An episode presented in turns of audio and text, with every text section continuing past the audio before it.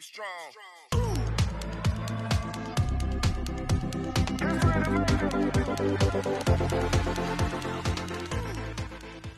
Welcome back to the Triax Performance Channel.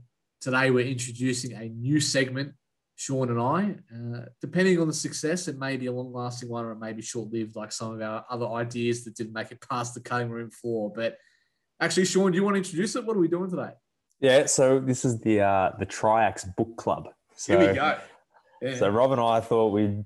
Rob's probably more of an avid reader than I am. I'm sort of the uh, more of a casual participant, but just yeah, I, I do enjoy hearing about books that other people Mm. um, enjoy. So I thought maybe we can try and offer some that we we enjoy and sort of pass on some recommendations. And so I guess what we're, all we're going to do is just talk about, give a little quick little synopsis and what we liked, didn't like about it, and some practical take home messages for for each one. So A- Absolutely, and I think this all stemmed from our previous productivity video that we that we put up in terms of trying to you know improve improve your productivity throughout the day. And a big part of my productivity is reading, as Sean says. I'm a bit of a, a learned sort of guy in terms of the books I read, and like to go into various bookshops and and, and pick up the newest and the newest and, and best read. But I think I've enjoyed reading more as I've gotten older, Sean, I think I found a bit of a chore early on, but now Mm. as I've matured a bit more, I like you know try to improve myself and also learn uh, from from others' experiences as well. So hopefully, it's going to be a decent segment that we can still have a bit of fun with and not turn into a, a library club. But yeah, I'm I'm pretty keen about this one, Sean. I'm excited. So maybe if we both want to introduce the books that we've read in the past month, then we can go from there. So actually, you can go first. What have you What have you read? Just give us a verbal blurb of the book you've read. Uh, well, I do. I do want to preface that I actually haven't read a book in quite a while because Oh. I've, I've been, I've been under the pump with with uni for a bit. But Yep. this one I read probably about six months ago. I want to say probably. Yep. Yeah, Jan- January this year. I've got it. Got it here with me. Uh, back after the break. Osh, Osh Oh, what? Right, interesting. Okay, I wasn't expecting it's this. a little. It's it's a little bit Yeah. left field, but yeah, it is. um, Yeah. a little bit little bit topical um, given the, the time we're recording this last week was uh, men's health week and i guess osher Yep. sort of talks about his sort of mental health um, battles that he's gone through and Would you maybe want to explain who Osher is for people that aren't aware of who, who he is? yeah so i guess he probably shot to fame or most people um, would have first been aware or recognized him from australian idol back in the day as Mm. andrew g and now these days he's the uh, host of the, the bachelor bachelorette Absolutely. And so maybe probably actually another one. He's he's also the voiceover the voiceover guy on Bondi Rescue. If you ever watched that, yes, it's good. Yeah. so Uh, he's well, got a um, yeah. very easily recognizable voice, I suppose. So why don't you give us a bit of a give us the blurb? Give us your version of a blurb for the book. Yeah, well, I guess it, it's essentially just an autobiography. But he sort of talks about his uh, initially his parents um, and their upbringing uh, overseas, um, and then his childhood. He said he was overweight as a kid, um, had some self-esteem issues, mental health issues that sort of stem from that, eating disorder, that sort of thing, and then being in the entertainment industry. So there's a lot of access to um, alcohol and illicit drugs that pretty easily accessible. And so yeah, it sort of just led to addiction, furthered his sort of eating disorders. He was diagnosed with PTSD actually. He was in New York City on 9/11, Wow. um, which would have which would have been pretty terrifying. Um, Absolutely. Yeah. and yeah, just sort of his um how sort of his mental health issues led to some relationship breakdowns, marriage breakdowns. You know, he's had suicidal thoughts, paranoia, anxiety attacks, all that sort of thing, and just so sort of his sort of an honest account of everything and sort of how he overcame overcame that. And I guess I think the purpose of the book is just to to help others who might be dealing with something similar to sort of make it a bit more relatable that they're not sort of so helpless or that there are ways to move forward. Yeah. Absolutely. So why why did you find this book? So why did this why did you pick this one off the shelf? I think I my, my friend Zoe actually she she read it and she recommended it and then I think I started listening to a few of his podcast episodes Yep. um, and then from there yeah just thought I'd thought I'd try the book out, and I probably, with most books, bought it and it sat, it sat on the bookshelf for about a good six to 12 months before I actually read it. yeah. But um, Yeah. yeah. eventually got around to it. It was actually, yeah, quite good. So does he explain why he changed his name, or he didn't explain why there was a shift away from Andrew G towards Osher? Like, is there an explanation as to why that sort of happened? Yeah, I think it was just sort of on his journey to sobriety and Yeah.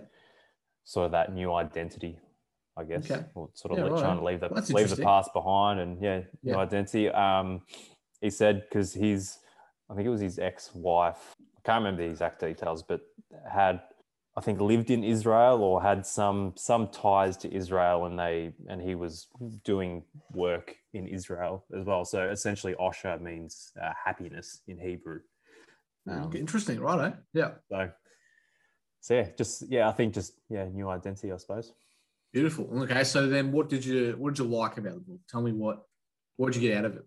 I guess just that it, it sh- sheds some light on how mental health issues can affect anyone, and like I Mhm. guess um, Yeah, okay. uh, Osher or Andrew G. He's been prominent on Australian TV screens for for quite a while.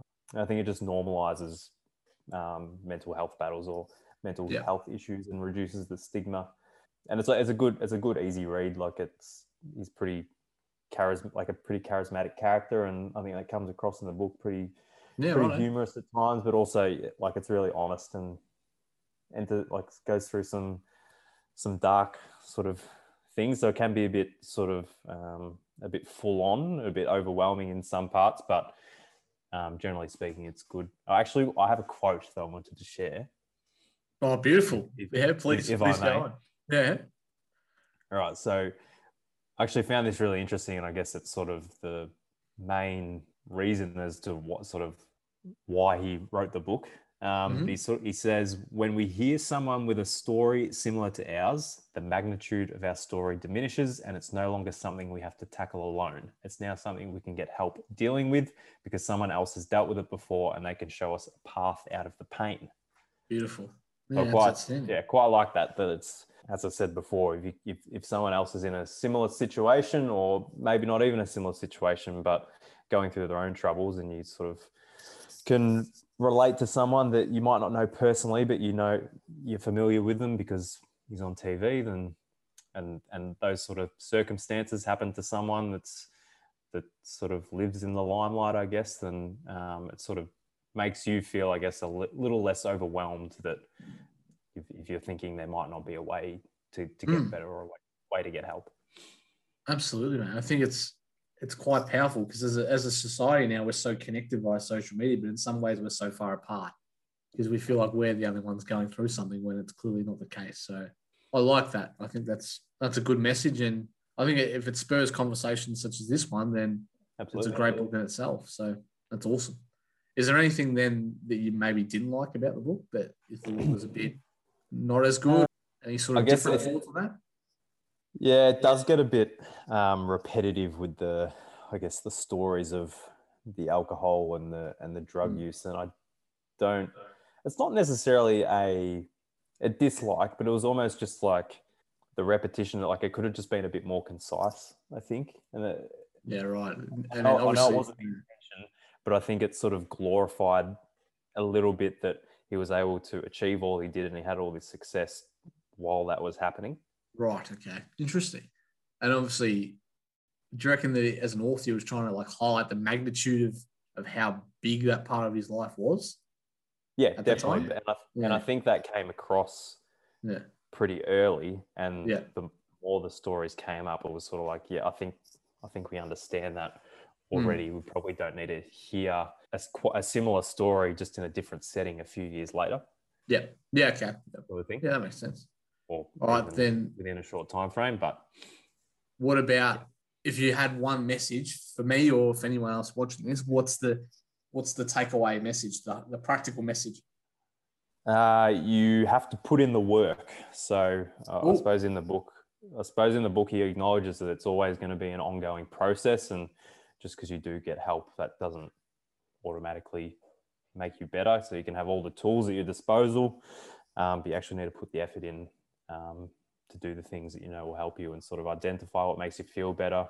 And obviously, with someone with the issues that he had, obviously, you hear a lot of the things like, oh, get some sunlight, do some physical activity. Like, obviously, that wasn't going to make him better. Like, he, mm. he talked about being on some pretty heavy medications and taking medications for a long period of his life. But have just having those medications or having the tools of the people to speak to or the professionals in healthcare to help you, that's only going to get you halfway, well, not even halfway through the journey. You've, you've actually got to put the work in yourself and mm-hmm. you can't just expect it to, to happen just by sitting there idly by and hoping it, hoping it all changes. Yeah. Beautiful. Beautiful. Outstanding. And so what, if you had to give a recommendation to someone out of five, what are you, what are you sort of giving? Uh, I'd go three and a half. Oh, okay, three and a half. Three there we half, go. So, all right, fair enough. That's still pretty good. Yeah. That's obviously. Yeah, it was uh, good. It was good, but yeah. not not excellent either. I mean, it's like I think for for me anyway, like an auto, autobi- autobiography is just going to be the pretty easy read, and you'll find some some interesting things, but it's you're probably not going to get too many take home messages out of it, which is like sort of what I like to look for. What can I learn from it? Yeah, yeah. Um, and it's not to say I didn't learn anything from it. I learned a fair bit and um, some pretty eye-opening things in there, but yeah, it was good. Beautiful. Well, Sean, that was a good, nice, concise report from you. So that's very good. Can't wait for next next month's one, one or whenever, whenever we do this again. So yeah, beautiful. You, well done. All right, what did what did you have teed up then? All right, so this this one, this is I've read this book before, and I'm still in the process of reading again a second time because I enjoyed it so much and and wanted to write a pretty thorough sort of uh, series of notes on the book because I really enjoyed it, and that is interesting. R- Range by David Epstein or Epstein, depending on, on how that's pronounced, and uh, it's a pretty popular book, I'd say, within society. It's been around for a while, and and I'd heard some some good things about it from uh, from numerous people, not just within our industry, but uh, across a, a, broad range as well. So I thought I'd give it a, bit of a read. I wasn't really sure what it actually entailed too much before I you know started to read it and, and got past the blurb. But uh, for those people, essentially, if who haven't read it, it's basically talking about uh, generalists and specialists within the, the world and, and, professional careers and athletes and across various domains. But it generally sides towards the generalist angle. So talking about the advantages and and some of the benefits of being a generalist in, in whatever you do rather than having narrow specialization. So talks about you know that famous 10,000 hour rule, 10,000 hours rule of expertise that me and you have have learned about in sports science, and it basically debunks a few of those myths uh, surrounding you know early specialization into a particular field, whether that might be academically or, or sports or wherever that might be, and and also challenges Sean some of the social structures that I think we get presented to early in life. So some of the things are talked about in terms of early specialization in uni or in high school or or wherever it might be there and career paths. So it sort of challenges that and I guess showcases the idea of how beneficial it is to have diverse experiences in, and in the long run that how that's going to benefit you and and hopefully overcome any perceived head start you get from I guess that early specialization and and then how yeah, that's offset yeah. by an aptitude to to sample early and, and often, mate. So yeah, it's it it was a really good book and and one that I've uh, thoroughly enjoyed, mate. It's definitely at the top of the bookcase at the moment. Yeah, it's an interesting um, topic of conversation, particularly I guess in our field. Um, with, yeah, absolutely. With with kids, you see a lot of um, a lot of studies or a lot of coaches um, anecdotally talk about how kids need of or the benefit of playing multiple sports yeah, as a yep. kid. But then nowadays you're seeing so many of these pathway programs for kids that are, you know, 12, 13, yeah. 14 years old. Yep. And, and and it makes you wonder whether and you see so many stories about oh this kid who was a five star recruit. Alabama recruited a kid when he was like 14 or 15 and they, and they never eventuate. Mm. Yeah. You wonder, yeah.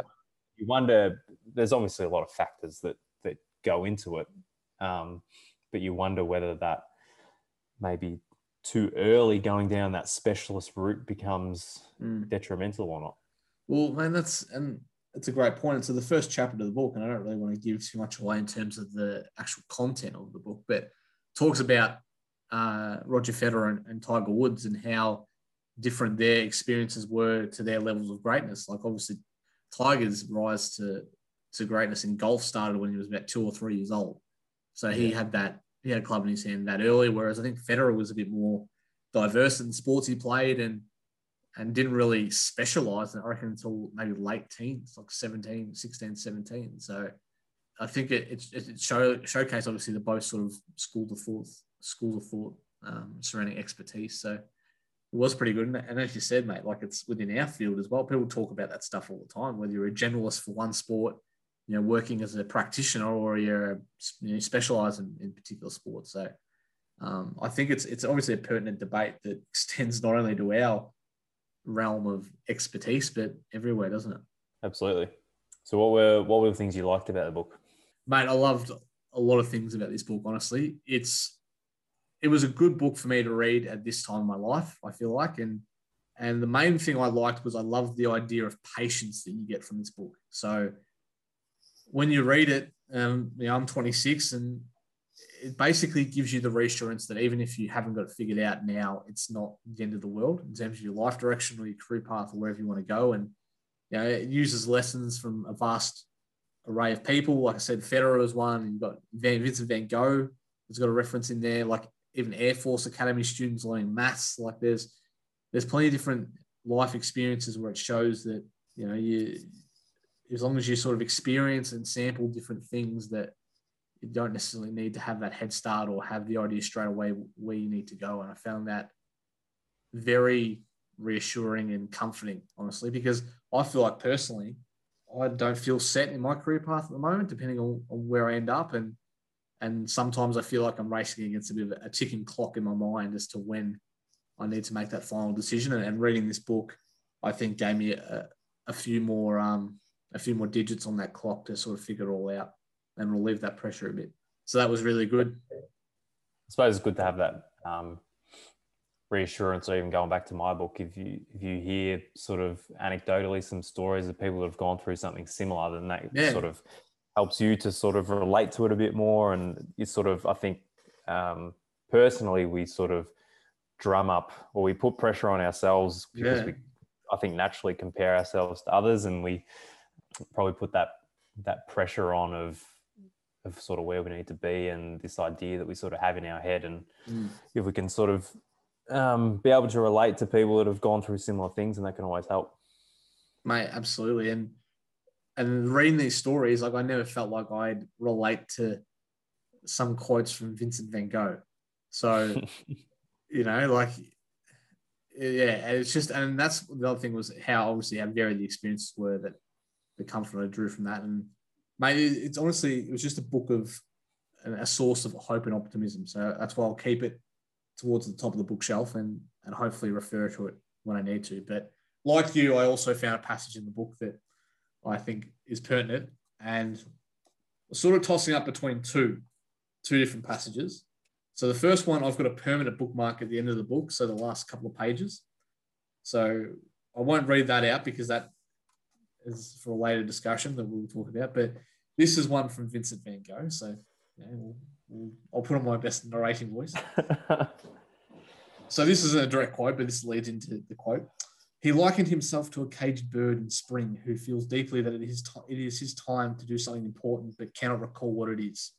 And so bangs his head against the bars of his cage, and then the cage stays there, and the bird is mad with suffering. A man, too, he exhorted, so this is the direct quote, doesn't always know himself what he could do, but he feels by instinct, I'm good for something. Even so, I know that I could be quite a different man. There's something within me. So what is it? So I read that quote and I thought, that's some of the things I've felt and thought, honestly, the last five years or so. So I read that and thought, well, that's like some tapped into some things I've thought. So yeah, when I when I read that, because that's pretty early on in the book, that's probably maybe about halfway the book sort of had me from there. Yep. That's good, mate. Very, very philosophical. Me and Vincent Van Gogh were like this. Oh, well. yeah. yeah. Yep. How about dislikes or anything you didn't particularly like about the book? No, I didn't really dislike anything, to be honest. Uh, as you can tell, I was pretty invested in the contents of it. I guess maybe the anecdotes at the start, like some of them were a bit polarizing if you didn't really understand the concepts, which obviously is part and parcel of a book about you know, variety in your life. So there's some things that are going to be a bit foreign, particularly some of the astrology and, and, and global sort of philosophy based anecdotes were a bit hard to conceptualize early, but having read it read it the second time around, it's um, a lot more clear. But yeah, probably the anecdotes at the start, mate, because it's like it's set up as if yeah, it will talk about a global sort of concept, and then it'll talk, uh, and then I'll give like anecdotes and real life examples of that. So probably just that, mate. Very good. Um, all right, give us a quick take home message. Just a right, quick one. So the the take home one is to incorporate experimental days. So they talk it talks in the book about allocating some some of your free time throughout the week, whether it's a Friday night or Saturday morning, where you can try and sample different things. So it might be, you know, you might learn piano or you might read up on some sort of science thing or something completely out of your field of expertise and give it a go and sample it. So see what, you know, see if you enjoy something else or see if you can get something from another field and then hopefully apply it to your domain. Because that's where the value is in things is that if you can see something, identify it, and then extract it to whatever you do, then you can um, reap some serious rewards there. So I guess don't be afraid to take a bit of an experiment, experimental life. Uh, don't be afraid to take a bit of an experimental view to your life. Interesting. I was like, I think that um, going back to like lockdown last year, that's kind of things I was trying to identify what were because just because I was bored and looking for things yeah. to do, what were things that I could sort of um, what hobbies I could take up, and mm. I think that by by doing that sort of ex- like if you experiment with different things that even if you like you got a couple of things couple couple of outcomes like either you you won't like it and and so be it or or you do like it and you can you can either draw things that you can take back to maybe your professional or something that you yeah. do um, career wise or if not you've just found a new hobby that can be a nice little outlet or something you do on the side and yeah exactly um, like you don't know unless you have a go do you so yeah and that's, and that's obviously one of the other big take home messages from that book is that you know thinking and pivoting across domains so as we'll see. And as we know from sports science, mate, like I've said this a few times about GPS. Like GPS is now one of the most used texts for athletes. And mate, that started US Defense Department of Defense made that in the whatever the 80s or whatever it was. So yeah. that somehow then led to athletes wearing them in games. So there you go. Interesting.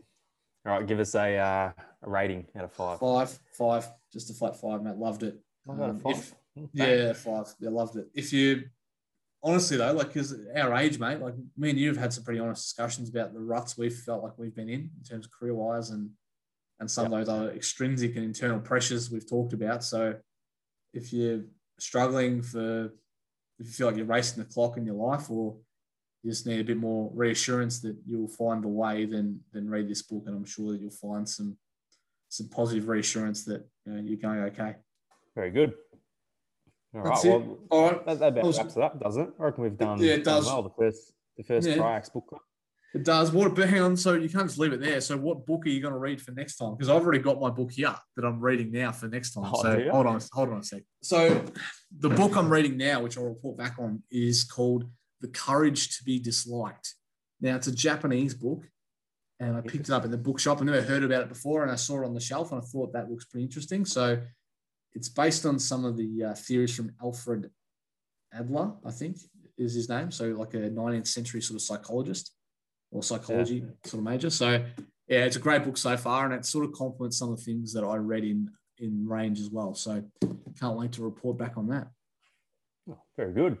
Have you got I, one? Um, yeah, I do. I don't have it next to me. I wasn't that prepared. Um, because because it has been a while since I've I've read a book, and now I'm on on uni holidays. Uh, I'm going with uh, Green Lights by Matthew McConaughey. Oh, yes. Which, which I know yes. you've read, Rob. I love it. I just need I, I need something because I think from from what I understand, it's a bit of bit of an easier read. It's just like a like a casual read, so I need something to sort of get me back into it, and I think that's mm. going to be my my right, go-to. All right, all right. Yeah, well, I've got the biggest man crush on McConaughey you'll ever see. So yeah, I love I love his book, and you don't really need to buy the audio book because you just you basically read it in his voice because the way he the way he the way he writes is the way he talks. So I'm sure we look forward to it, Shawnee.